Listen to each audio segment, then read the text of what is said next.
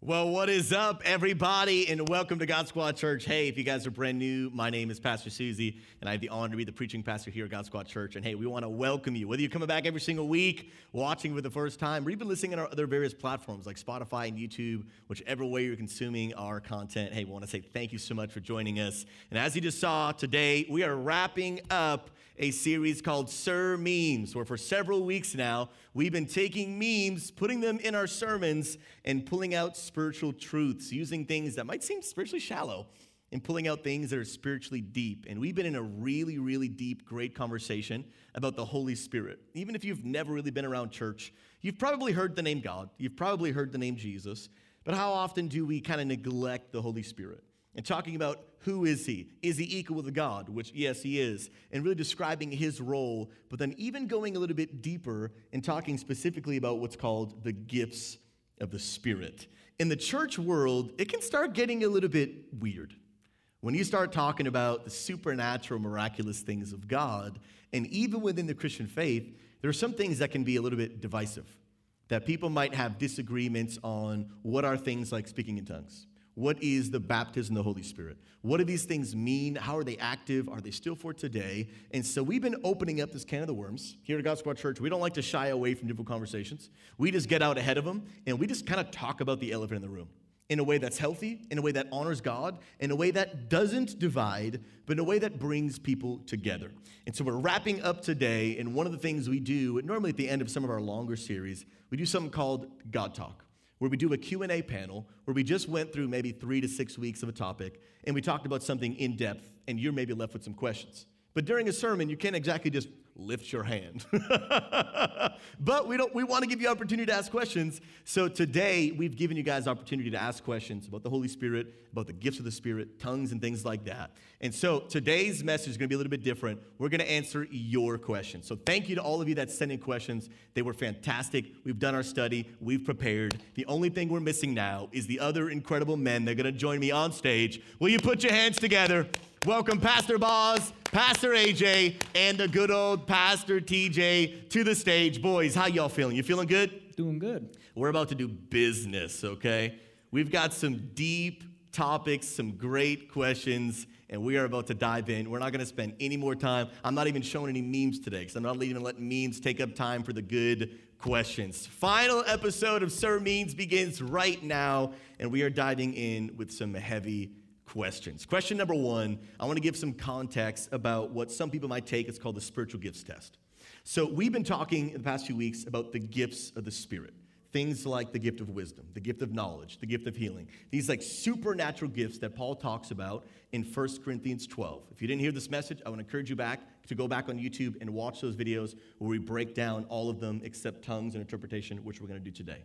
But there are those gifts of the Spirit but then there's like this test that often Christians will take, and we've given it to people to help them discover their own gifts. And in that test, it's called the spiritual gifts test, but then at the end, you get the gift of hospitality.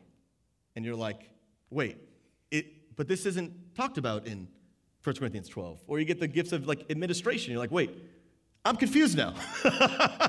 Because there are like the gifts of the Spirit, which are spiritual gifts, and then there's like a spiritual gifts test that has the healing and the wisdom and knowledge in it, but then a bunch of other stuff. How do we make sense of all of that? And so, Pastor TJ, this terminology, this language can get a little bit confusing. So, here's the first question How are these spiritual gifts tests that I just explained? How are these tests that we're taking different from what Paul is describing in 1 Corinthians 12? And are, even are they different at all? What do you think, man? Yeah, I think that that's a great question. First of all, whoever had that question, it, it kind of like was like, wow, like kind of eye opening, I think, just for the way that we go about things in church as a whole. And so, um, love the question. And that's why your questions really matter. It allows us to dive deeper into topics that maybe we even haven't even thought of. And so I love that. But in Romans 12, 6 through 8, it says, We have different gifts according to the grace given to each of us. If your gift is prophesying, then prophesy in accordance with your faith. If it is serving, then serve. If it is teaching, then teach. And if it's to encourage, then give encouragement. If it is giving, then give generously. If it's to lead, do it diligently. And if it's to show mercy, do it cheerfully. I think the important lesson here is, is no matter what gift you have been given, it's to use that to the fullness to serve the body and to serve God and bring him glory. Because in both of those avenues, whether you're serving God or you're serving people, you're bringing God glory. And so when we look at First Corinthians 12, we're talking about the supernatural gifts. Those are the gifts that are not common, right? Like that's not the things we see every day. That's why it's super. Um, and then in Romans 12, it includes the gift, the, the, the natural gifts of the Spirit, those gifts that you see maybe in every day. The fact when you see someone that is, you know, a great host or um, you know that they're a great helper whatever that looks like. And the thing that i want to point out is that they're both from the same spirit. Yeah. right? You might have been built a certain way and i truly do believe god designed us before we were ever in our mother's wombs to have a purpose. And so god had made, maybe has given you some gifts throughout your life that he had planned for you to have that might be natural and for some reason, we take the supernatural and we elevate it up here, and we take the natural and, and we put it down here. But the truth of the matter is, I would much rather someone that is in the gift of helping sometimes than I would that's in prophesying. I don't need you prophesying to help me move the chairs in the in the sanctuary. you know what I mean? I, I don't need that. I, I need the person that's willing to get up and help and serve. And so, and sometimes I need to hear what God has for the future. You know what I mean? So whatever that looks like, I just want you to understand, first of all, both are immensely important to the body. Yeah. We all function in different ways, and neither one elevates you above anybody else. That's not how that works. And so I do believe that there are multiple gifts. And so we want to separate them into supernatural and natural, maybe so you can understand it. Um, and I think we're still even working on that language to kind of understand better how to how to say it. But I think that those two things, if you can look at those categories, they exist. They're in the Bible, and neither one of them elevates over one another, but they're both super important. And that, that's so huge to like highlight that idea of this like ranking.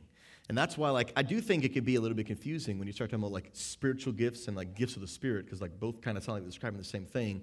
And so I love that he broke it down like supernatural and natural gifts, right? Supernatural, like you can't heal a sick person without the supernatural power of God, but you can be administrative without the supernatural power of God. But I love actually that they're both referred to as spiritual gifts because here's the deal we want to avoid this mindset of ranking a priority. And I don't want people thinking, like, oh, I, I speak in tongues, so I'm spiritual, but right. you're a good host, so you're not. That is completely false.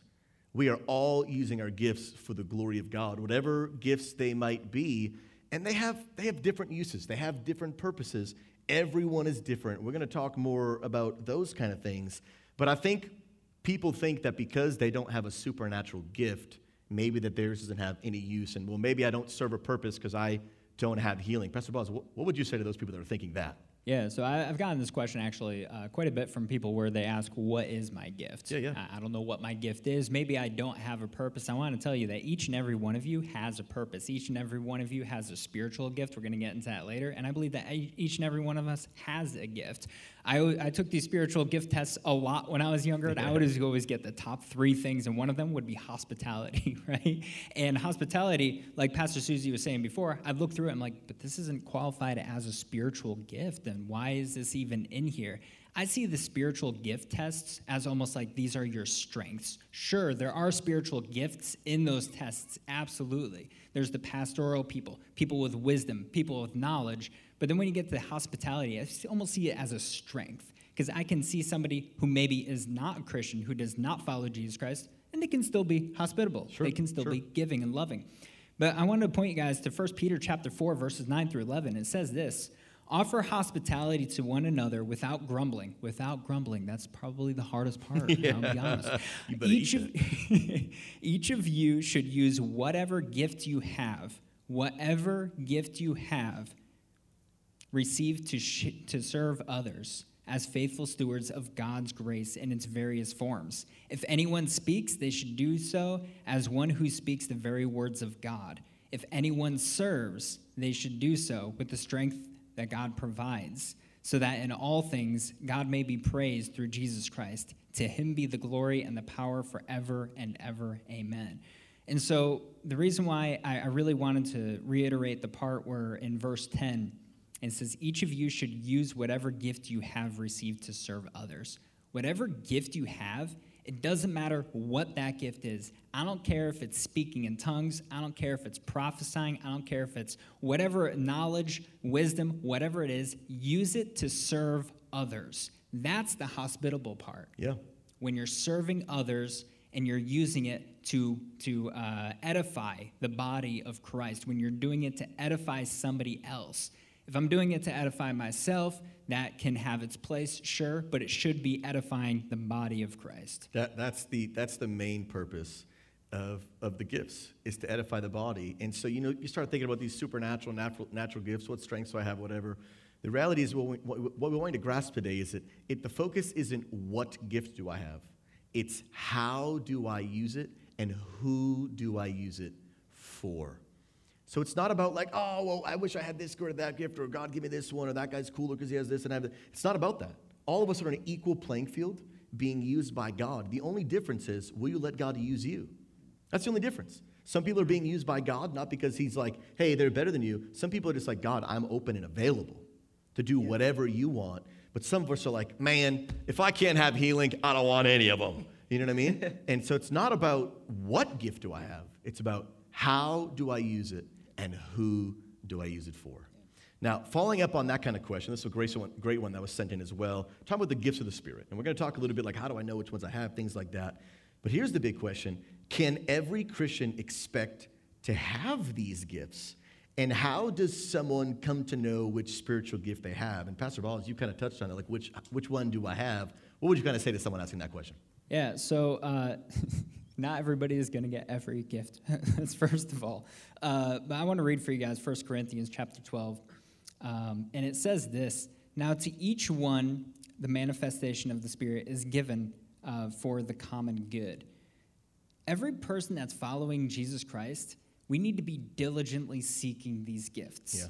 I, I can honestly say that there are people that come to me, like I said before, and they say, Well, I don't know what spiritual gift I have.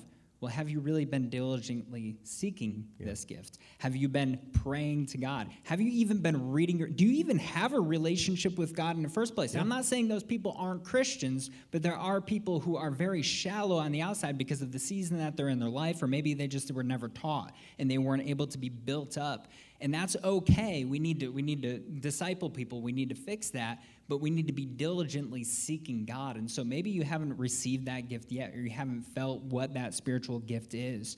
I want to tell you that i think everybody is supposed to have one but we need to be diligently seeking it for sure. Yeah you need to be diligently seeking. And then so like every christian can have spiritual gifts. Like that's just to make that clear. We do not believe they're like reserved for some. They're for everyone if you want them God's not going to give you a gift you don't want. Like, like, I, like when I give someone a birthday present, like if they're like, no thanks, I'm like, okay, well, if you don't want it, I'm not going to force you to wear my shirt. Like, it's a gift. I, I want to give you something great, but if you don't want it, God gives us free will.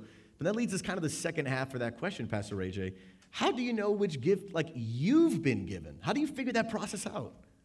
Yeah, really, it's by just a relationship with God. You know, you, you got to keep on, like um, Pastor Boz said, keep, keep on seeking, digitally, digitally seeking. And as we go after Him, you know, God begins to re- reveal the gifts that He's that He's given us. You know, through relationship with Him. And oftentimes we'll we'll end up using our gift. You know, like we we it, it'll so naturally. We we have that spirit inside of us. It'll come so natural. We can be somewhere and like like for many times I've been I've been like in a in a marketplace and all of a sudden the Lord said go over and speak to that person. Go go go tell them that I'm still thinking of them. You know, bring that that, that, that gift of knowledge to them.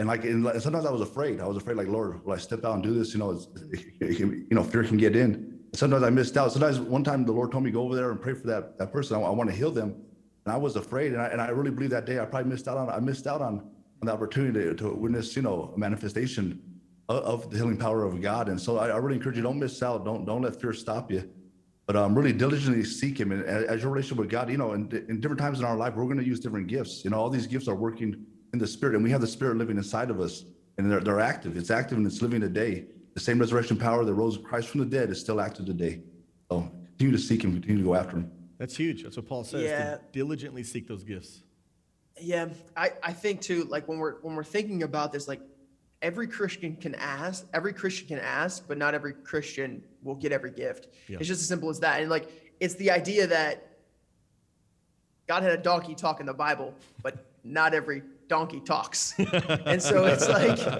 it's, it's that same idea is just, just because it happened for someone doesn't mean it's necessarily for you. And that's kind of in the same vein too, as will these gifts keep coming? Uh, like, w- will I be used once? Will I have this forever? Like, it's God will do what He He sees fit to do, Yeah. and we just have to be expecting, waiting, and present, saying, "Here I am, Lord, send me." That's key. We have to be open and seeking those gifts. Yeah, and I, I, I was going to say something else. Like, you can't just be diligently seeking, like, sure that you need to be doing that, but you also need to ask with the right heart, right? So I can honestly tell you with, Deep. with my wife, okay, she is very sick with a lot of different issues. So if I go to God, which I have, I have done this, God, can I have the gift to heal? What is my heart, though? Is it to glorify God or is it to heal my sick wife? There's a big difference there. Now, I believe that God is going to heal my wife. I truly believe that. I don't know if it's going to be through a prayer or if it's going to be through uh, a, a year-long pro- years of long process. But the thing is, is was I asking for the right heart? And I can honestly say, there's many times that I haven't asked that with the right heart. Man, that, that is so crucial because understanding your heart needs to be in the right place. I mean, that's like that's like foundation of faith 101. The heart is most important. And I know that it, might sound interesting as to be like, well, why wouldn't God want to hear your wife? And here's the reality we don't always know the answers to those questions. Like you said, like the gift should be used to glorify God, but wouldn't my wife being healed, wouldn't that glorify God? And the reality is, as followers of Jesus, first and foremost, we submit ourselves to God's plan, His authority. He knows what is best. He loves your wife, He wants to see your wife be better. But while she is in this difficult season, He knows what is best, and he, He's taking you guys through a process. And so I think it's so great. It just shows, Pastor Boz, your spiritual maturity, which is probably why you're one of our pastors, that the Thank fact you, that you you. are submitting, God, even though I want my wife to be healed, first and foremost, I want whatever you have deemed to be best more. And if that means we stay in this season longer than I'd like to, I want to do that. That's huge. Yeah. Because it, go, 'cause it goes back to the purpose. Why do the gifts exist? To glorify God and edify the body. Once you start going, God, I want the gift of healing so I can be that wizard guy that's like, boom, boom, boom. and you're like, it's like, Give you him the guns, AJ. You're, you're, God's like, no, I'm not going to give you that gift because you're going to use it for the wrong reasons, right? You put power in the wrong hands, bad things start happening. And so, man, that's, that's real deep, man. That's real deep. Praise God. Pastor Boz, we love you, man. I Love you mean too. it. Amen, amen. Moving on to the, the next question. This one's a big one because this is where things start getting divisive and confusing in the church world. We talked about a little bit last week about how we need to be open and willing to agree that the first and foremost thing we need to talk about is that Jesus Christ is Lord, primary doctrine.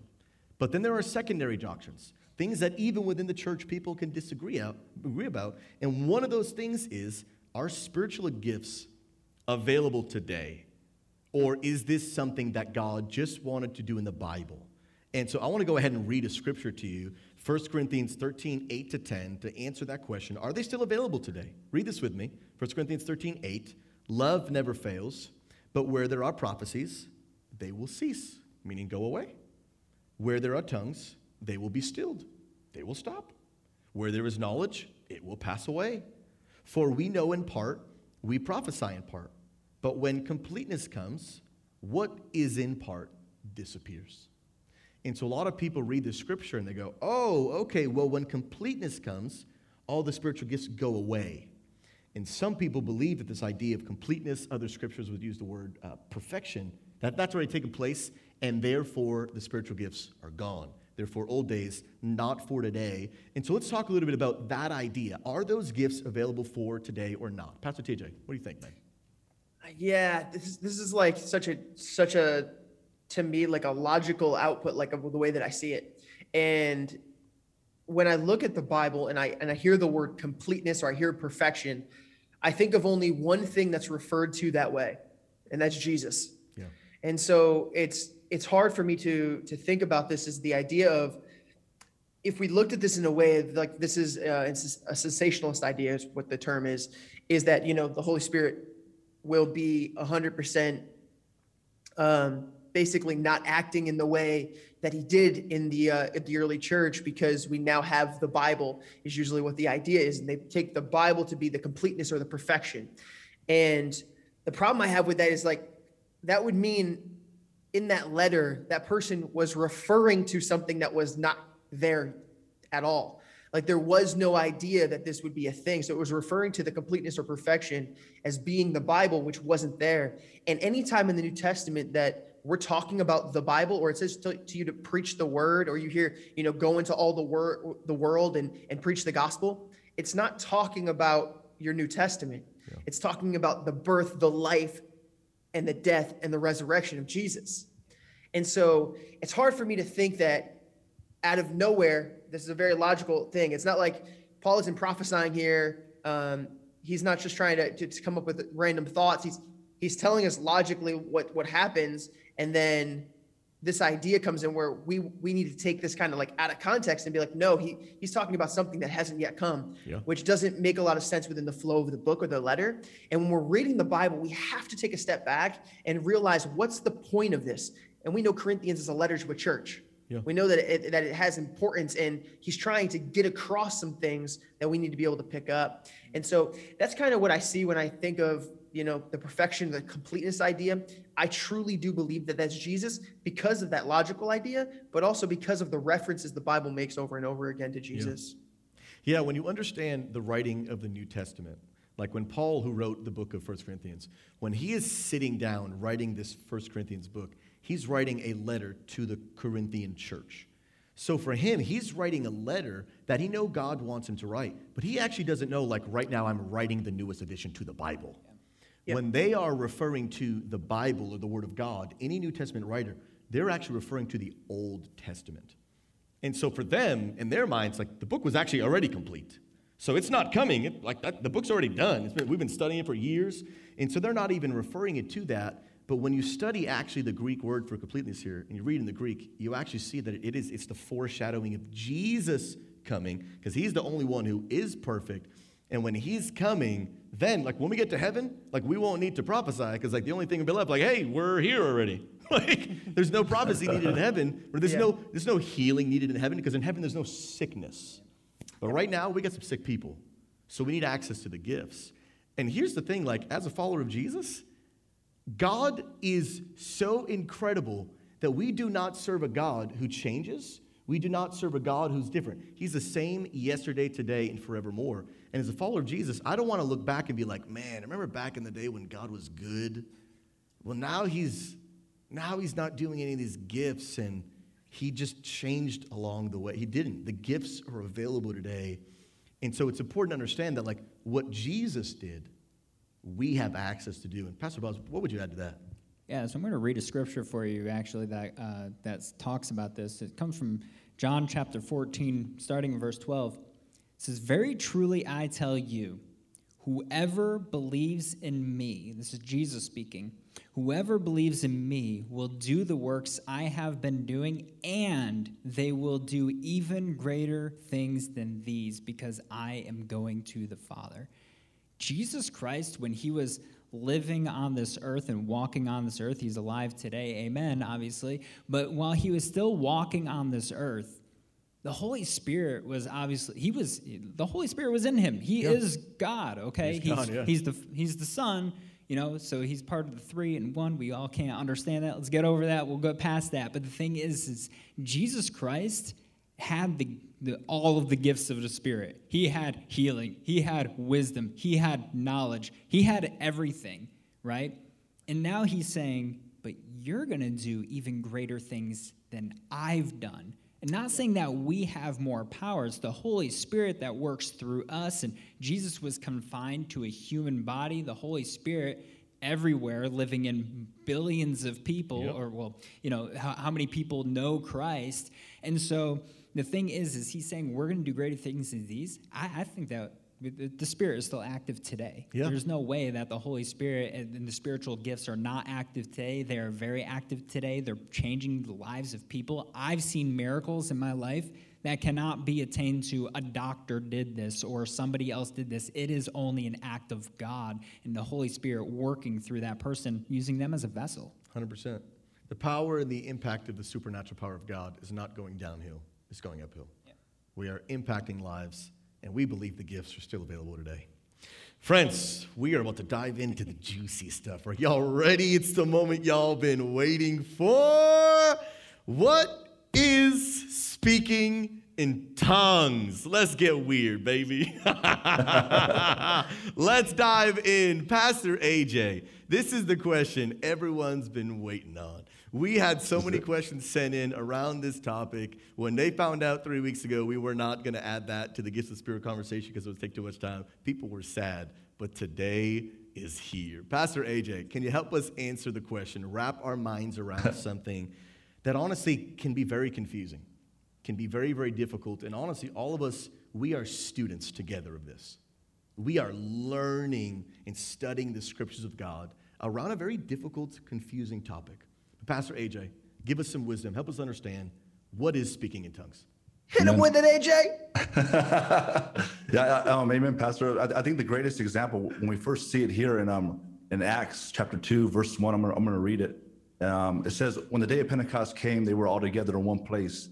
Suddenly, a sound like a blowing wind of a violent, or a blowing of a violent wind came from heaven and filled the whole house where they were sitting. They saw what seemed to be tongues of fire that separated and came to rest on each of them. Verse four: All of them were filled with the Holy Spirit and began to speak in tongues as the Spirit enabled them. See that last part? As the Spirit enabled them. Mm. And what it, the definition of this to me is speaking in tongues is a supernatural language. The Holy Spirit enables us to speak. It's something that we can't do on our own. And, and there's more examples in the Bible uh, uh, of, of, of the different types of tongues, but this right here, that, that's what that's, that's what it is. It's, it's a supernatural act of God where He enables us, and all of a sudden we're doing something that we can't do in the natural, but God enables us to work in the supernatural because it's impossible for somebody to all of a sudden to start speaking a different language. It's it, it can be a little complicated to understand what it is because we don't understand it, and we're going to hmm. talk a little bit more of that in detail.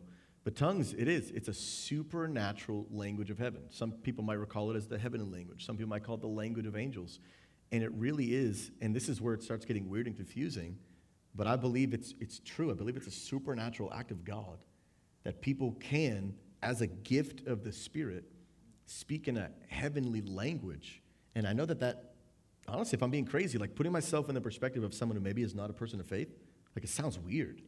Like, let's just get out and open in front. Let's talk about the elephant in the room. Tongues can be confusing. So, you're telling me that you can speak in a language from a different universe that you don't even understand.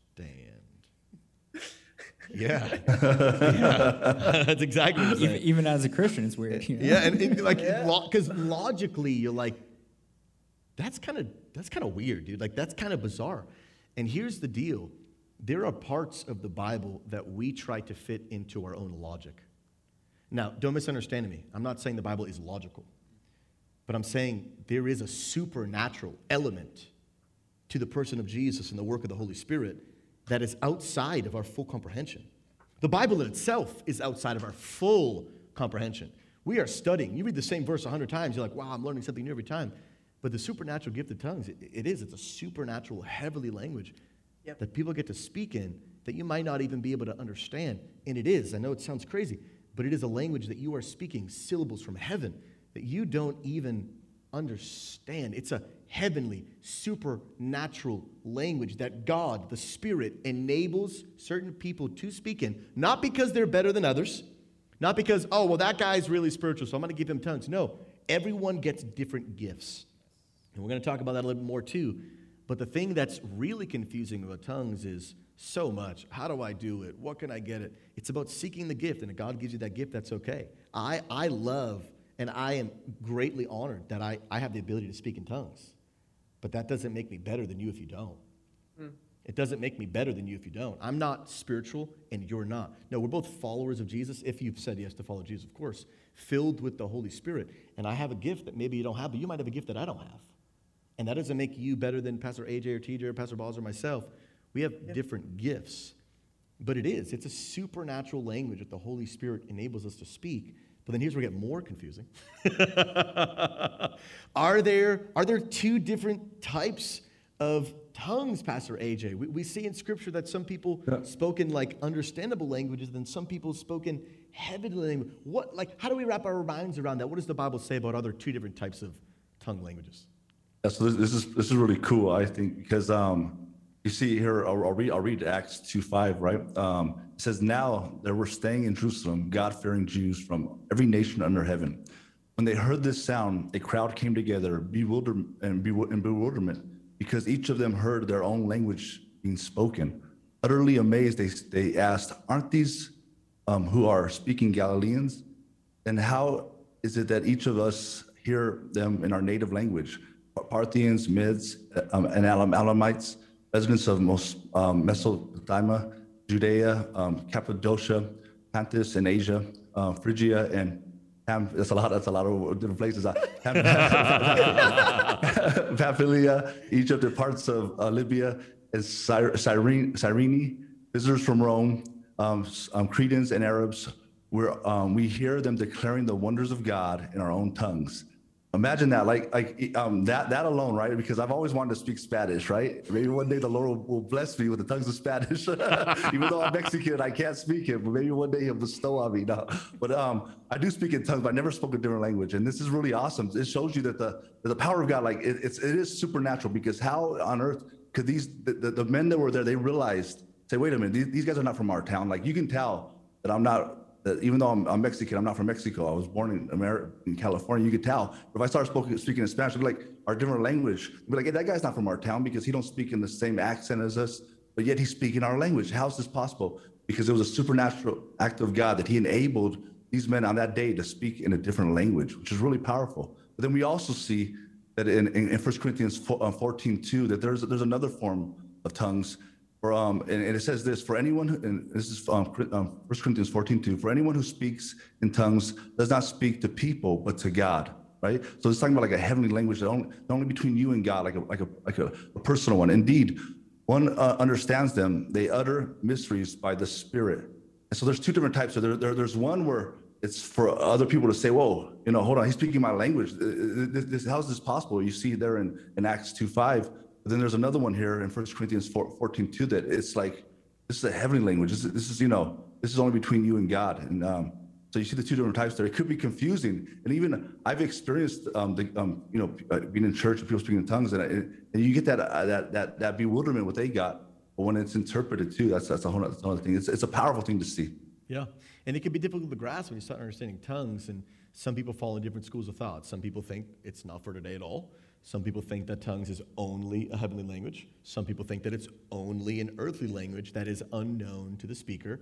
We believe that it's both. And we see examples of both in Scripture. Pastor AJ read Acts 2, where these people who didn't speak these languages are now speaking these languages. And the people around them are like, but you, I know you don't speak my language, but how are you speaking it right now? And then there's 1 Corinthians, like you just read, right, 14.2, the heavenly language where you don't understand it. And both can be powerful. Both are great. Not everyone gets both. I've never, I've never had the earthly languages of tongues, but I've spoken in heavenly languages. I, I do almost every single day. But the earthly language can be a powerful one. And I, I, want to share a, a story uh, that I heard from a missionary one time. A missionary came to speak at a, a church that I, was, that I was at, and he was sharing a story that his whole life he had been speaking in tongues. And in his mind, he had been speaking a heavenly language. He was praying on his own time, doing his own thing, speaking a heavy language. And then he went to a trip to Africa. He's this white guy in Africa, clearly, clearly not from around here. And he's just sitting in his seat, just kind of praying to himself. He's praying out loud, but like muttering under his, his breath, sitting next to a guy from Africa who did not speak English. And this guy had been speaking in tongues for years. And he just sitting there in his own, praying in tongues. And then that guy next to him starts crying. And this guy's like, I have no idea. I was like, oh, maybe he's having an experience with God. No idea. Turns out that that guy actually, the, the African sitting next to him, was not a Christian. He grabs a translator to talk to this American guy and asks, How do you know my language? How, how are you speaking my language? And he's like, Well, I'm, I'm so sorry. There must be some confusion. I don't, I don't speak your language. I was just, I was praying in, I was praying in tongues. Sorry if I bothered you. And that guy goes, I don't know what you're doing, but you were just speaking fluent my language and were saying all the things that I wanted God to say to me in order for me to believe he's real. Hmm. Hmm. And I've, I've never experienced anything like that.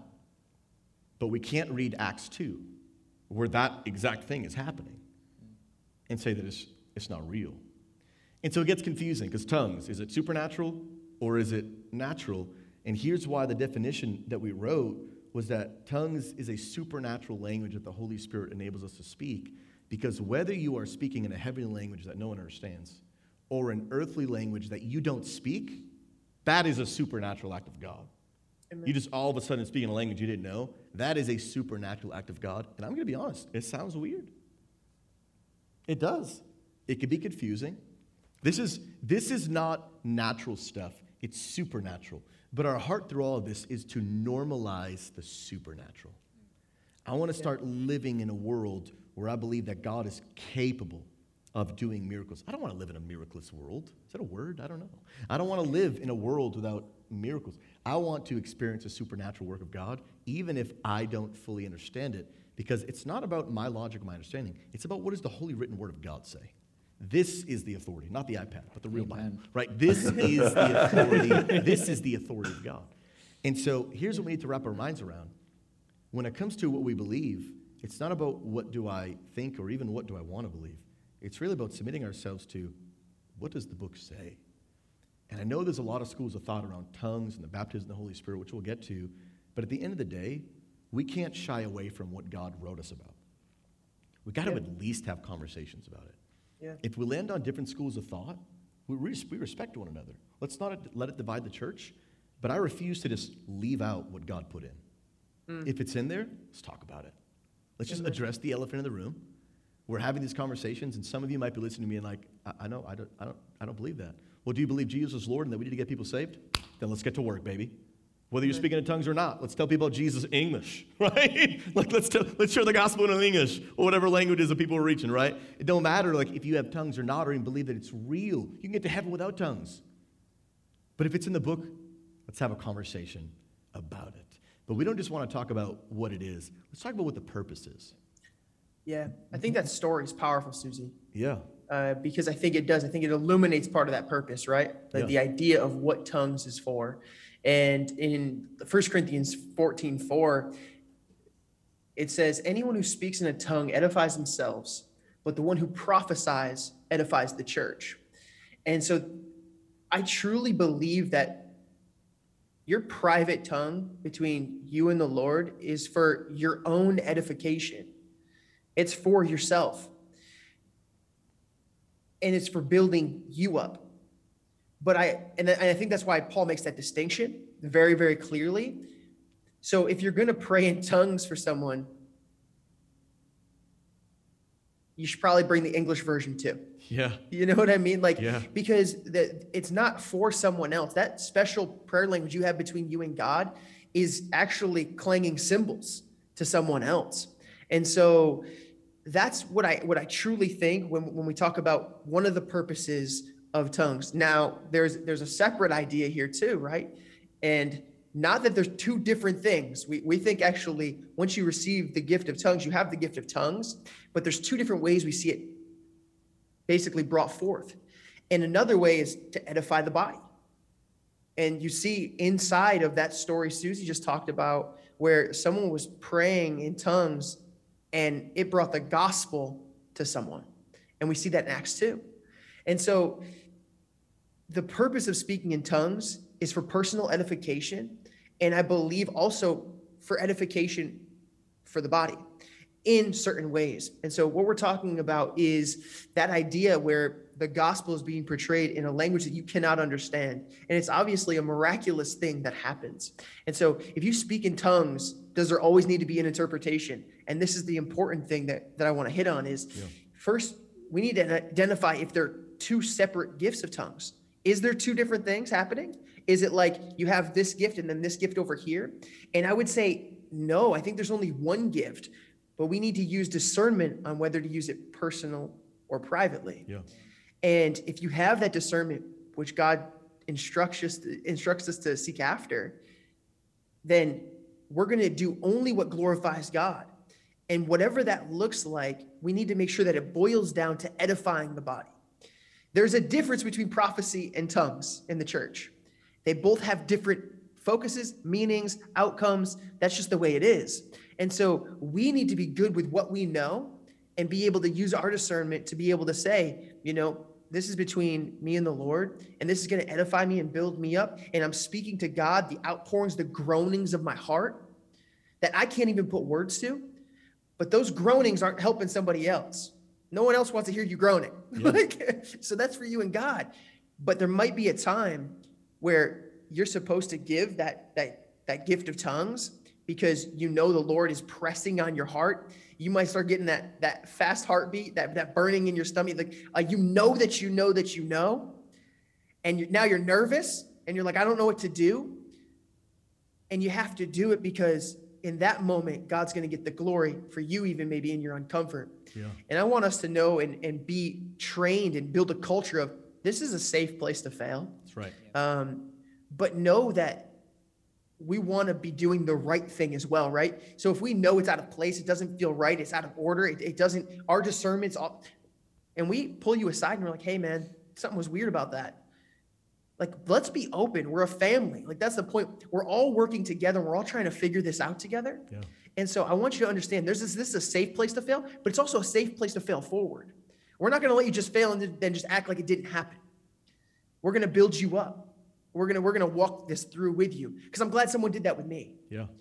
And so yeah. We start getting into these these spiritual gifts and it gets the, the waters get muddy. But the thing is we need to be careful of is to not go to one extreme where everyone's just going crazy and doing a bunch of stuff. That's where right. That's where the gifts of the spirit get a bad name. But we don't want to go the other extreme and be like, nah, because they're hard and difficult to understand, let's just not do them at all. We need a healthy, safe place to really be utilizing the gifts in a way that we know, like, hey, maybe, maybe I made a mistake, but we all make mistakes and we get better and move forward. Yeah, just, and I was also going to say something like the spiritual gifts are not supposed to, uh, they're, they're like speaking in tongues, let's just say. The purpose of it is not to puff somebody up and put them in a position. I yeah. truly believe that somebody that doesn't speak in tongues, there are, you know, they, they it, there's a dichotomy in, in a lot of denominations today. One denomination will say, well, you have to speak in tongues to be in this position, yep. specifically a pastor. There are other denominations that say you can't speak in tongues if you want to be a pastor, okay? I want to say there's got to be a middle ground, okay? It's not it's not hey, you have to it's not supposed to puff you up. It's not supposed to put you in a position. There, there, there it's a spiritual gift from God. Yeah. You don't receive every gift. When I was a child, I, I asked for a PlayStation. I asked for a PlayStation when it came out, and my parents got me a PlayStation. Not my brother, not my sister. It was for me. It was available for them to use, but, but only when they asked me because it was my gift. Not everybody receives every single gift. True. And understanding the purpose of why tongues exist, like we were talking about, is so crucial because when you understand its purpose, you understand its use. And so here's what happens in church all the time is because of a lack of understanding of what the purpose of tongues is, Pastor TJ mentioned it, when you pray in your own private language to yourself, your own privacy, where I'm not yelling at the top of my lungs, just kind of doing my own thing, that builds me up and edifies me. But when God is giving you a public message that you need to discern, am I supposed to just kind of pray to myself, or am I going to stand up and say something? That edifies the church and the body when it's interpreted because like paul said if no one interprets it then that guy was just yelling for no reason. Like we don't know what the heck is going on. But understanding its personal use is so important because in so many church circles and ones that i've been in i will go up to someone and be like hey can you pray for me? I'm really discouraged really hurting. Will you pray for me? And they're like sure let's pray. And they'll put their hand on my shoulder and they'll start praying in tongues. And i'm just looking around like bro, I don't, know, I don't know what the heck you're saying. Pray, are you even praying for me? Like, I, I, don't know, I don't know, I don't know what you're doing. I, I, don't, I don't understand you. So I'm not being edified by you coming over and laying your hands and praying on, because I don't understand. I need, I need you to give me a message from God and a prayer and a prayer. I, you could literally, you could be saying fake words right now. I wouldn't know the difference. Yeah. Because your heavenly language is not a benefit to me. So because of some just confusion, I think people, they have good intentions, but they'll come over and pray for me in a way that only benefits them. Mm. So, what happens in the church world, this is why uh, I have a difficult time with the mindset of like people who pray in tongues are better than others. I'm just so against that. Why? Because if anything, if you are seeking only the gift of tongues, you're seeking the selfish gift. You're seeking the gift that benefits only you when Paul says you should be seeking the gifts that benefit the body. Now, tongues can be used to benefit the body when used in a public setting, like Pastor TJ shared a story about him in a small group, and then it was interpreted, and people were blessed. So many great moments. But if you think you're better because you have the gift that actually only benefits you, you've got the whole thing backwards. I mean, Jesus, like the Bible teaches it, like the first shall be last, the last shall be first. Like he who serves is the greatest of all. So I can't think that I'm better if the gift that I'm seeking and the gift that I want is actually the gift that only really helps me. And so there's nothing wrong with speaking tongues, but understanding its purpose helps you understand its use. So I'm not going to go up to you when you need prayer for your marriage and speak in tongues because you're like, I don't really, I don't, I just, I have no idea what you're saying. And I don't walk away with this prayer with anything. Now, sure, I get the logic of, yeah, but, but God knows and, and He's praying through us and interceding with wordless groans. I can't understand all this kind of stuff. But the reality is, when people want prayer, like they want to understand what you're saying. And so, understanding its purpose is, is huge. And understanding this, we've been trying to reiterate this message. One gift is not better than the other. Mm. You're not more spiritual than someone who doesn't. And you're also not bad if you speak in tongues. It doesn't make you selfish, but understand its, its use. Tongues in a private setting, it's really just meant for you in your room. You when you're sitting in your chair to yourself but it's just, it's edifying me. It's building me up. It's encouraging my spirit. But it doesn't encourage Boz when I speak in tongues. He's just there twiddling his thumbs like, man, this guy's, this guy's going to town right now, dude. He's getting blessed, and I'm not, right? And so understanding its purpose really helps understand its use. And You're so, friends, pray for someone winding, in tongues. What is that? You're going to pray for someone in tongues. You better bring the English version too. Bring the English version too. Amen, brother. So, friends, as we're winding down our time, we've got two questions left. And these are pretty big ones that we wanted to save for last. But here is a big question that is talked about a lot in circles. We talked about tongues, talked about the spiritual gifts, but a big, big topic of conversation is the baptism of the Holy Spirit. And many, many people might have different views and understandings of what it means, what it is, or again, is it even for today? So, as we're winding down our time, final two questions going to wrap around this topic. What is the baptism of the Holy Spirit? Is it, a, is it a second event that somehow happens like after I get saved? Is it a one time or reoccurring event? What is the baptism of the Holy Spirit? And to truly understand this, I really need everyone to understand one, where it originates from, where it comes from, but then understanding what it means in the different uses of that terminology. A lot of people take their understanding of the baptism of the Holy Spirit from the book of Acts. We read it multiple times today. Acts chapter 2, right? Jesus in Acts 1 5 says, Wait a few days, and the Holy Spirit is going to come upon you and give you power. Ten days later, we see 120 people in this upper room praying, and the Holy Spirit comes down. And these people start speaking in tongues, start speaking in these heavenly languages, earthly languages. And a lot of times we understand that is the baptism of the Holy Spirit, and that is exactly what it looks like every time. That right there. I have a difficulty with that, that theological standpoint because before you can understand the baptism of the Holy Spirit, you need to understand the purpose of the book of Acts. The book of Acts is a narrative book. Understanding context and why everything in the Bible is written, who it's written for, what its purpose is, is crucial because we take some of the writings like Paul wrote to these churches where we get our doctrine. Every single follower of Jesus needs to do this. Every single follower of Jesus needs to avoid this. This is how it works every time. Some people would explain it as prescription versus description. Prescription is like, this is what the Bible says, everybody needs to do it. But then there's description of what would be a narrative book, like the book of Acts, which is an account. They're true, they're powerful, they're important, but they are a narrative story of what took place in the book of Acts. That is what happened to those people, but it's not necessarily what is going to happen every single time. Pastor TJ mentioned it earlier, right?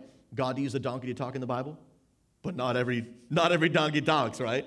Right? We see David, he took a, a sling and a rock and he killed a giant. Some people, when you see a giant, you should run for your life because you might die.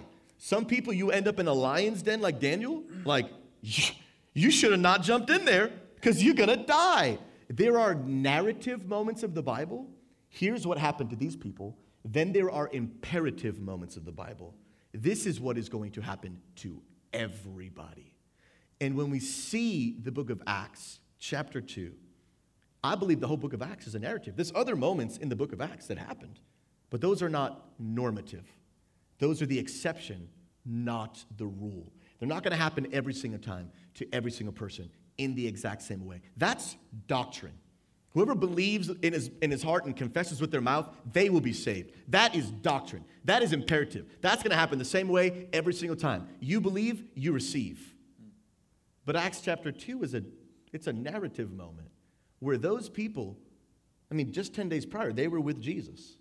First of all, you and I are not walking in the earth with the real physical presence of Jesus. So, first of all, our story is already different. Acts chapter 1, Jesus says, wait 10 days. Well, he didn't say 10 days, but he said, wait, and the Holy Spirit's going to come. Our story is different. We don't have to wait for the Holy Spirit, He's already here. In Acts chapter 2, we see them activating the gifts of the Spirit in tandem with that moment where the outpour of the Spirit happens because you can't activate the gifts of the Spirit without the Holy Spirit. And they didn't have the Holy Spirit until Acts chapter 2 because that was, that was the entrance. But we don't have this moment. That's not our narrative experience. I don't say yes to follow Jesus and then 10 days later I get the Holy Spirit, like happened to them. Yeah. That, that's not how it works today. The Holy Spirit's already here. So, therefore, it's difficult when we take a book of the Bible that is meant to be a narrative. God is like, these are powerful moments, and I want you to read them and understand them, but it's not always going to apply to every moment of your life. We're not going to get 120 people go to an upper room and the Holy Spirit's going to appear for the first time. That's a past event. That took place. And so, understanding one, the purpose of the book of Acts as a whole is very, very, very important. Understanding the difference between narrative and imperative, understanding the difference between prescription and description is important just when reading the Bible as a whole. Not just Acts chapter 2, not just the book of Acts, but just understanding there's differences for different books and different passages, but there's also differences for the usage of the terminology of the Spirit baptism, baptism in the Holy Spirit. And this is where it gets more confusing. because really, we see two major uses. We see Paul's use of the baptism of the Spirit, and then we see Luke and Jesus' use of the baptism of the Spirit. Let me read to you Paul's use, 1 Corinthians 12, which is the same passage we've been reading about the gifts of the Spirit. 12 12 he says for just as the body is one and has many members many people making up one community one family of god and all the members of that body of the community though many they're one body so it is with christ. For in one spirit the holy spirit we were all baptized. This is where it gets confusing. So we're all baptized in the holy spirit when? What does it look like? So we are all in one spirit all baptized in the one body. Jews or Greeks, slaves or free, and we're all made to drink of one spirit. So we read this, and without properly understanding, we're like, wait, so are we baptized in the Holy Spirit like from day one when we say yes to Jesus? What does this mean? What does it use? And I believe that the Spirit's baptism is different when Paul is describing it to when Jesus is describing what's going to happen in Acts chapter 2. I believe that Paul here is describing the moment of salvation when the Holy Spirit comes in us and unites us in relationship with Jesus. That we, through the Holy Spirit, have been united to Jesus. But this is not a Acts 2 or a gifts of the Spirit moment. This is our uniting by the Holy Spirit to Jesus. But then we see what Jesus says in Acts 1 5. For John baptized with water, but in a few days you'll be baptized with the Holy Spirit, which is what we read in Acts 2. And so this gets more confusing. Because we're like, one is talking about salvation and us being united to Jesus, and then one is talking about this Acts 2. Here's the deal I don't believe that in Acts 1 5, Jesus is saying, in 10 days, you're finally going to become a follower of Jesus. Jesus is not saying in Acts chapter 2, you're going to get saved. These are already renewed, re- born again followers of Jesus. They were, I mean, they were literally followers of Jesus. You know what I mean? So these people aren't about to get saved. At the upper room, people didn't receive, like, they weren't receiving salvation. They were receiving an empowerment of the Holy Spirit. So understanding those two uses is very imperative that they're not contradicting to one another, but one is us being, we're receiving the Holy Spirit there's an indwelling of the Holy Spirit, and one is a outpouring of the Spirit for the purpose, like Jesus says, right? You will be filled with power for Christ exalting ministry. So it starts getting difficult because people start feeling like, oh, well, some people are full of the Spirit and some people aren't. But that terminology, Pastor TJ, gets difficult because then we start getting into, oh, you're full of the Spirit and I'm not. But how can you be full of the Spirit and I'm not if the Holy Spirit is living in both of us? So my cup is my cup has water in it, but it's not full of water. Like it starts getting confusing. And so, Pastor TJ, help walk us through a little bit the difference between some of this terminology of like the dwelling of the Holy Spirit and the filling, or I, I prefer the word the outpouring of the Holy Spirit, to help us understand this baptism idea that the scripture talks about. Yeah, I, I hate the filling Yeah, uh, imagery confusing. just because like what, once you're saved, once you say Jesus come into my life, be be my king, I submit to you, I believe in you. Like it says that the Holy Spirit comes and dwells within us. Yeah. Right? We are marked for salvation. That we have been his his his price was paid and it's good enough. You know what I mean? And so I have a hard time saying that Jesus only like gave us a half pour. You know, he only gave us a little bit. I believe he gave us the, the fullness of what he wanted to give us.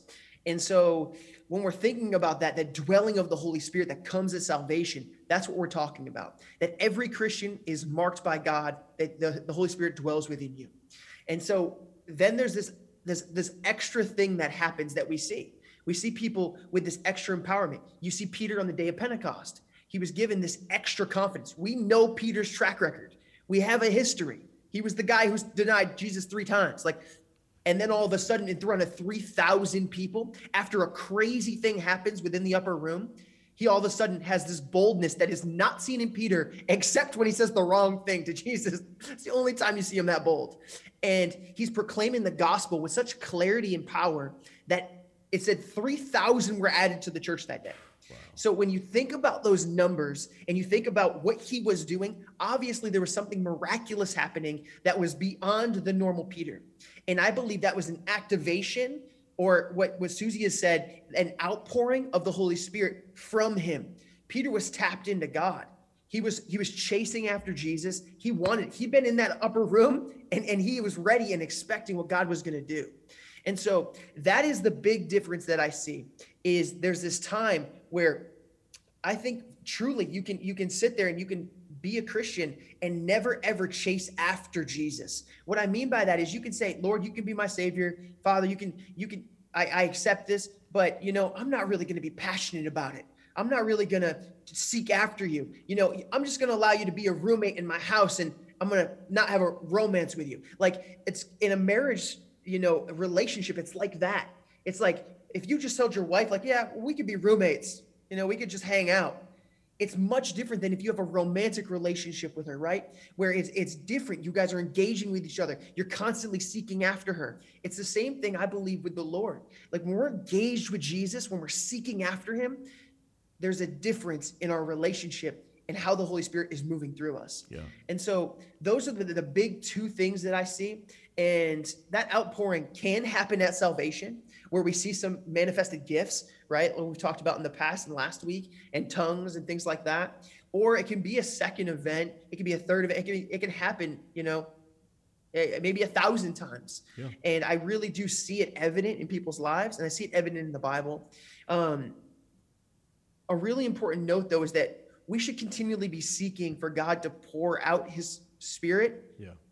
to to to to seek after him daily so that we can have that activation that that and not because we want anything for ourselves but simply because we want to be so close to Jesus that it exudes from our being. And we see that when we're chasing after God and he says when you seek me you'll find me. When we call out to God when David's surrounded by his enemies God comes through. And that's because God wants to be glorified. That's right. he wants to use you for for his glory and he's allowing us to be a part of the story.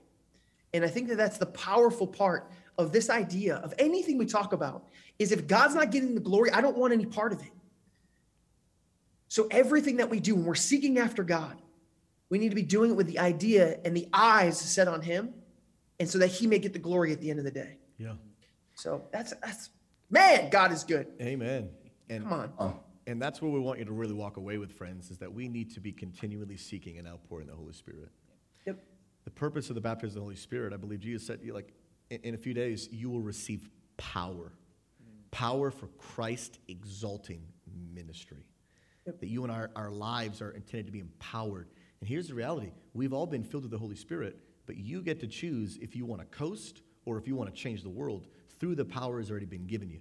I shared this a few mm. weeks ago. You already have the power, use it. And we can be continually asking for an outpouring in the Holy Spirit. Here's the deal as a follower of Jesus, I don't, I don't want to decline and I don't want to plateau. I don't want to look back on my life and be like, man, when I was 27, I was baptized in the Holy Spirit, and ever since it's just been, I've never had, a, I've never had a moment like it again.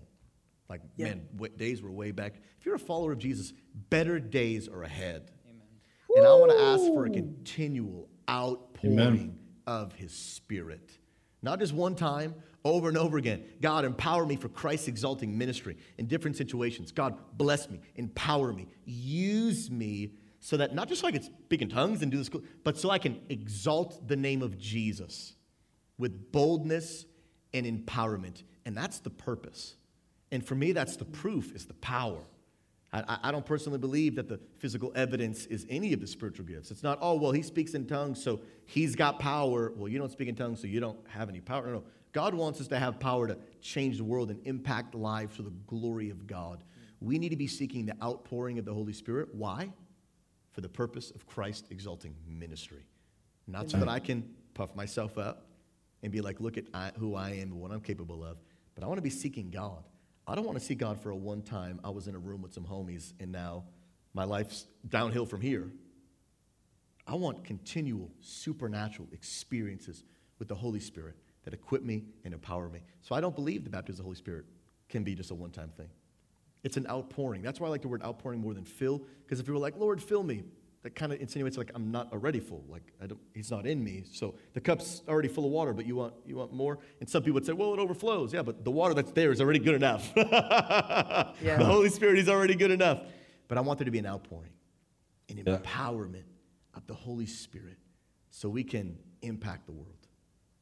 Someone someone fruit of the didn't get that right there, Susie. Like there's someone I really truly believe that's watching right now today that's been a Christian maybe for 20 years, 25 years and you you didn't just hear what he said. He said that that experience you had 20 years ago, 24 years ago is for today. That you can also see that happen today, that those better days are ahead that you should be this is we we can get so caught up in the weeds and the bitterness of church life and all of these different things that we let stack on us but the truth of the matter is is today you can shed off that shell that you, you've had on you for a long time where you've allowed to be built up and you can break through that today and that you can see those things that we're talking about still happen Amen. and you can get that passion you had when you were a new Christian. You can get that passion you had that day you preached. You can get that passion you had the day you had that conversation with that with that girl who, who led you to Jesus. Amen. Yeah. Purpose is for the power of Christ's exalted ministry, Amen. not to puff ourselves up, not to speak in tongues, to exalt Christ. And I pray that you will seek the outpouring of the Holy Spirit. And that's where we'll end our time together here, friends, really asking the question I've been learning about these spiritual gifts. What do I do next? We never want anything that we share from God Squad Church to just be a bunch of information. You can be like, well, I learned some stuff today. Pretty cool. We want it to impact your life. You'll hear me say it. I'm not concerned with information, I'm concerned with transformation. Woo! I want on. you to walk away changed, filled, empowered by the Holy Spirit. And so, what are our next steps? Paul says it earnestly seek the gifts. Make it a normal part of your life where, where you're seeking the gifts, where you're seeking the outpouring of the Holy Spirit, so that you can have the power for Christ's exalting ministry. So you can impact the people at your workplace. So that you can impact the people that you're hanging out on Discord with. So that you can have the power for Christ exalting ministry. Wherever it is that you work, at Walmart, different places you go, you can receive power for Christ exalting ministry. But here's what we also want to be commu- careful to communicate seek the gift, but don't seek the gift more than you seek the gift giver. Jesus. We can't get so caught up on I want to speak in tongues that tongues becomes more important to me than Jesus. We've spent six weeks talking about this stuff, and it's important, but it's not more important than your relationship with God. If you never speak in tongues, you will go to heaven if you've said yes to follow Jesus. Mm. But we cannot seek the gifts more than we seek the gift giver. There's got to be a healthy balance. I want the gifts, but I want Jesus more. I want my wife to be healed, but I want his will more. Which one are you prioritizing? And we don't just want to learn some stuff, we want to ask the Holy Spirit to, to fill us, to give us an outpouring of his spirit, to help us increase our fruits of the Spirit, to be kind, love, patient, but also to let us activate God, what gift do I have? Amen. And so it'd be a shame for us to just talk about it and not pray that the Holy Spirit would empower us. So as we close, let's pray together. Holy Spirit, we just come before you, first acknowledging, God, we are open, yes, God. willing, and ready for whatever it is that you have for us. First and foremost, God, we just want to say today, Jesus, we love you. God, the gift giver isn't good because he gives gifts. He's good because he's good, because he's hmm. full of mercy and grace and kindness. And so, first, Holy Spirit, we want more of you, your presence, your will, your everything in our lives. But God, we also would love those added bonuses that you give us too, called the gifts of the Spirit. So today, Holy Spirit, we just pray for an outpouring of your Spirit. May, Holy Spirit, today, may we receive and activate power for Christ exalting ministry, where we Yes, are God. stepping out of just being passive and stepping into being active for the glory of God. I pray that your spirit would fall in this room. I pray that your spirit would fall in the living room, in the bedroom, wherever people are all over this world, watching live, watching on YouTube. The Spirit of God is able to be with them wherever they are. And we pray, Holy Spirit, that right now a sense of power and boldness would begin to stir up in our hearts for Christ exalting ministry. We pray that a sense of humility would be with us all, that we're not seeking gifts so we can puff ourselves up and be better. God, there's no S tier, A tier, B tier, the spiritual gifts. It is all for Christ exalting ministry. And we pray today and ask you, Holy Spirit, to help us to be open to what your word teaches that spiritual gifts we believe they're for today. Holy Spirit, we want to be a world changing church. And if we're going to change the world, we're going to need some power. And so we just ask you, God, we're already full of the Spirit, but we're asking for an outpouring. We want to walk away from today changed, transformed, different. And Holy Spirit, we're willing to we're willing to wait on you. God, we're not so concerned with a with a clock or a time that man, if the Holy Spirit doesn't empower me in the next five seconds, I've, I've got places to be. Holy Spirit, we want to we want to seek you diligently. So God, we don't just want to seek you for 30 seconds and then be like, well, didn't happen on my watch, so uh, maybe next time. Holy Spirit, the fruit of the Spirit is patience. It's Holy Spirit, I, I just feel pressing in my heart, God, that you want us to just continue to seek you right now. Continue to seek you. Sure, God, we're, we're past our time. But Holy Spirit, you're the master. We're following according to your plan. So I just pray, Holy Spirit, right now, maybe even you all over this room and over the world would just maybe lift your hands with, with your hands in, a, in an upward position. Say, God, I'm, I'm ready to receive from you power. God, whatever gift of the Spirit you want to activate in my life, we're, we're willing. I'm not going to complain, wish I had that one. Holy Spirit, meet us where we're at today. Holy Spirit, meet us where we are. May there be an outpouring of your Spirit. May we be changed. May we be transformed for the purposes of Christ exalting ministry. And so we just we want to wait on you just for a second, God. And even I'm just gonna I'm gonna give every single one of you an opportunity, even right now, just to begin to pray. I'm just gonna I'm gonna stop for a minute. And you're just gonna seek the Holy Spirit. Ask Him to pour out His Spirit on you. And so, Holy, we're gonna give you room, Holy Spirit. We're not just gonna talk about you. We're gonna follow you. So I pray, Holy Spirit, you just fill this place as we give room for you to speak to hearts. God, we're not afraid of silence because sometimes in the silence, God, you speak to us. So I pray, even just over the next minute, just invite the Holy Spirit to be with you. Just ask Him to pour out His Spirit so we can receive power for Christ exalting ministry.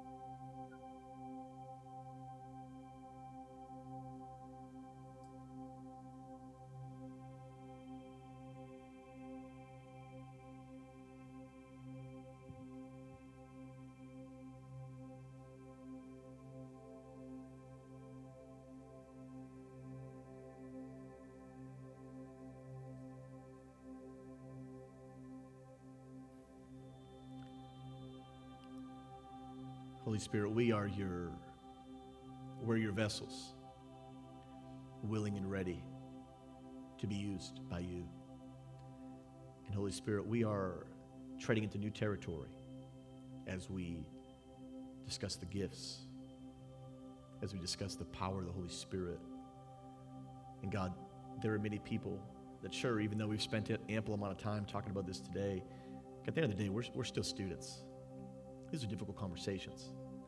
These are confusing ones. And sometimes, even after these conversations, sometimes people are left with more questions than they are answers. Hmm. And so, Holy Spirit, I, I pray today that you would just continue to be our teacher. Continue to be our teacher. May we not be so logical that we are not open to the supernatural. I pray, Holy Spirit, you would help us today to follow your leading, follow your guiding. May we be the people who want to be led by the Holy Spirit, who want to let God be in charge. And Holy Spirit, this is an ongoing process for all of us. And I pray for our church that we would navigate this with grace, figuring out not only what does all this stuff mean, but like what does it look like for God Squad Church to be active in the gifts of the Spirit? And honestly, God, if we're being fully fully honest, like we, we don't really know yet. Like, God, if I'm just being real, like what does it look for like what does it look like for someone to give a message in tongues that's meant for the whole body in an online church? Like, we, honestly, God, like we actually just don't know. Hmm. Like we, we, we literally don't know, God. These are these are territories we've never been in. These I don't know if anyone's been in this territory. God, does someone give a message in, one part of the world and someone translates it in the chat? Like God, like we actually we don't know. Yes. But we're open to that which we don't know. We're open, Holy Spirit, to what you want to do. We won't limit you to our understanding.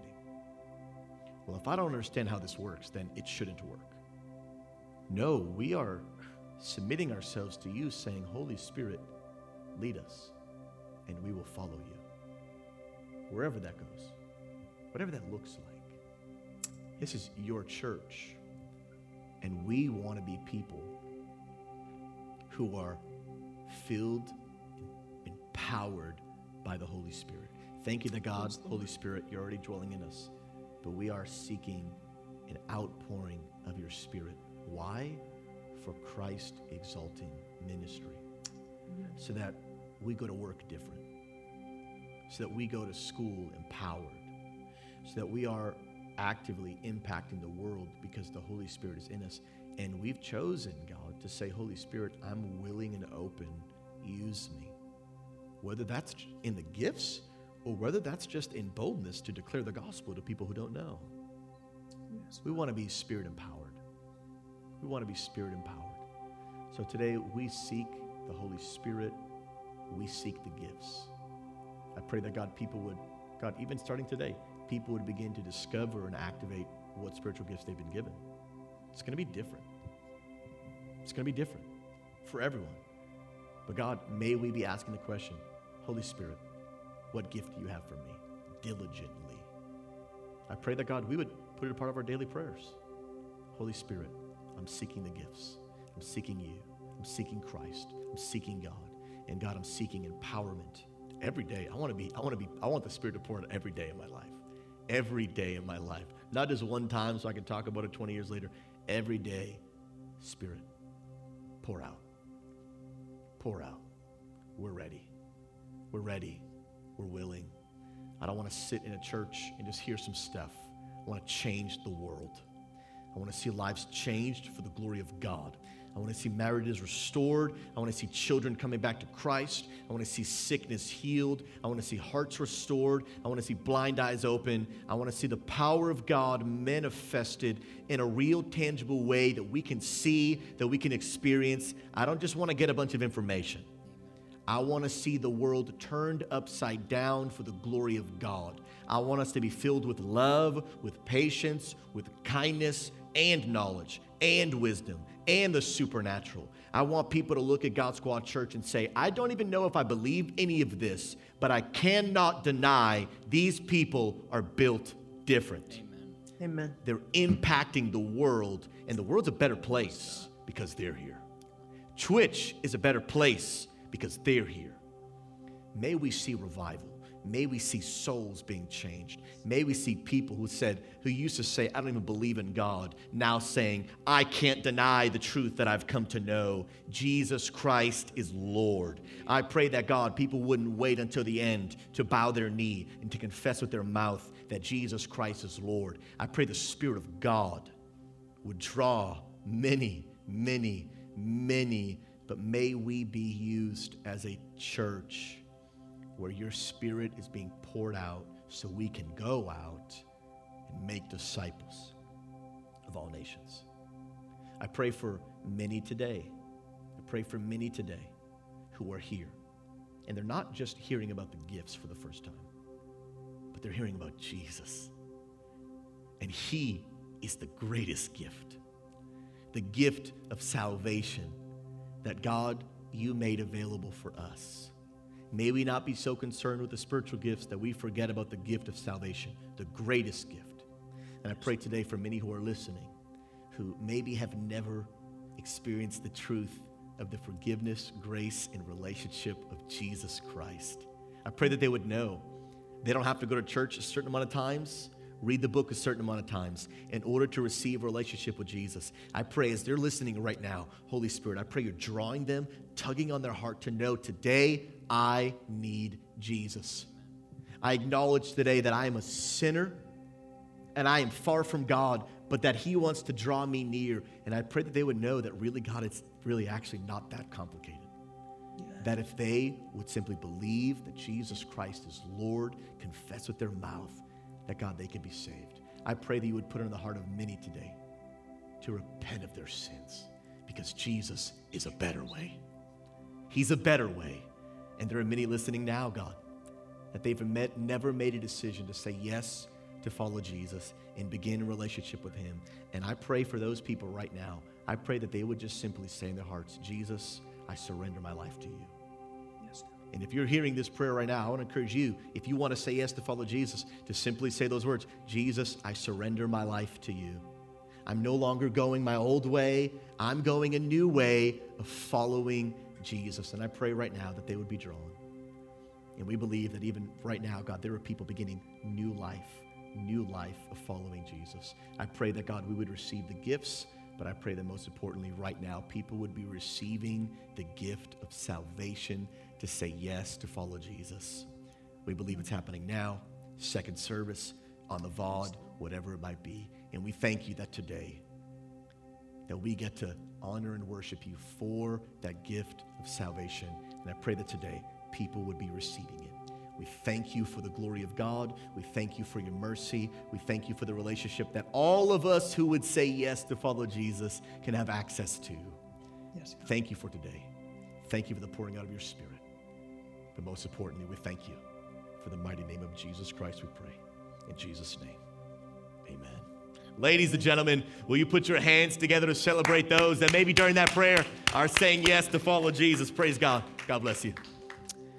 Hey, I want to congratulate those of you that maybe you just made that decision just now. It was a little unconventional of what you might see in a church, but the thing is, you don't have to have a conventional way to find Jesus Christ and to know who he is. We were just talking about spiritual gifts, and this is a gift that is available for you because Christ died on the cross for you and he rose from dead 3 days later so that one day you could be in heaven with him if you accepted him. So I want to ask you a question right now. If you did make that decision, if you said yes to Jesus Christ today, and you were sitting there as Pastor Susie was just praying, and you were saying, I need Jesus because I know that I'm a sinner, but I need Him to save me because of things that I've done. I want you to do something brave and something bold. I want to, I want to see you putting a yes in the chat right now if you just accepted Jesus Christ for the first time in your life. Can we put our hands together for those people that are accepting Jesus Christ? Put some hype in the chat for those that are accepting Jesus Christ right now. Absolutely amazing. We want to congratulate you and we want to celebrate celebrate with you as well because it's an absolutely amazing experience. And I promise you, you are not going to regret it. And we have people coming in that are putting yes in the chat, which is absolutely amazing.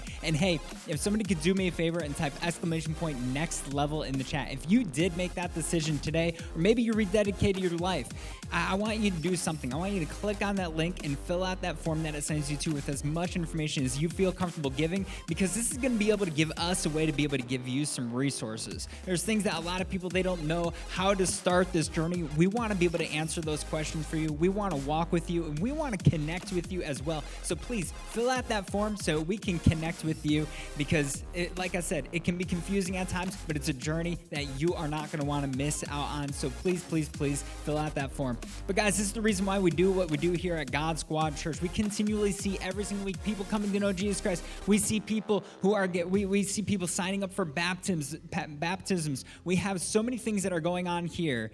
And it's because of your faithfulness and generosity that we get to be able to see those things. And maybe this is your first time watching God Squad Church, or maybe this is going to be your first time that you would like to donate. I want, want you to know there are multiple safe and secure ways you can give to the church.